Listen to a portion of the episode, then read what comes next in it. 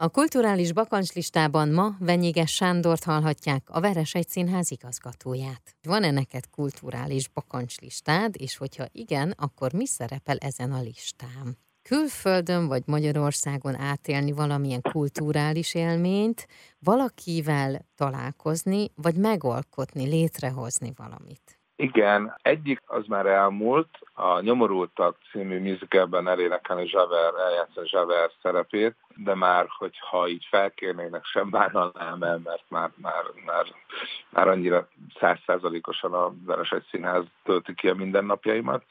Aztán van egy másik bakancslistás dolgom, ez pedig nem más, mint egy amerikai film, egy igazi A kategóriás amerikai film gyártási sorozatának bármelyik pontján szabadon ott lehessek, megnézhessem, megfigyelhessem, hogy az hogy történik. Uh-huh. Ez nem nagyon izgat.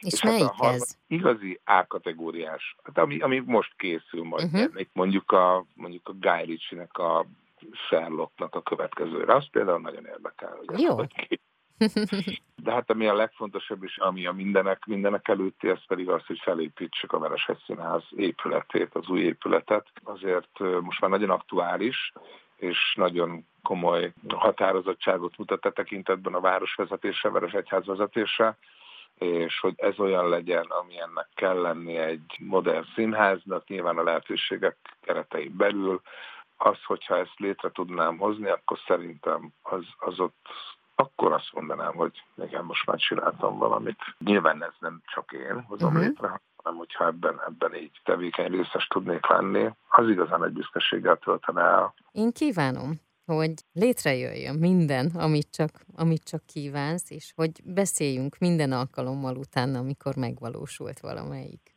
Oké. Okay. Legyen Benne így. Vagy. Köszönöm. Köszönöm.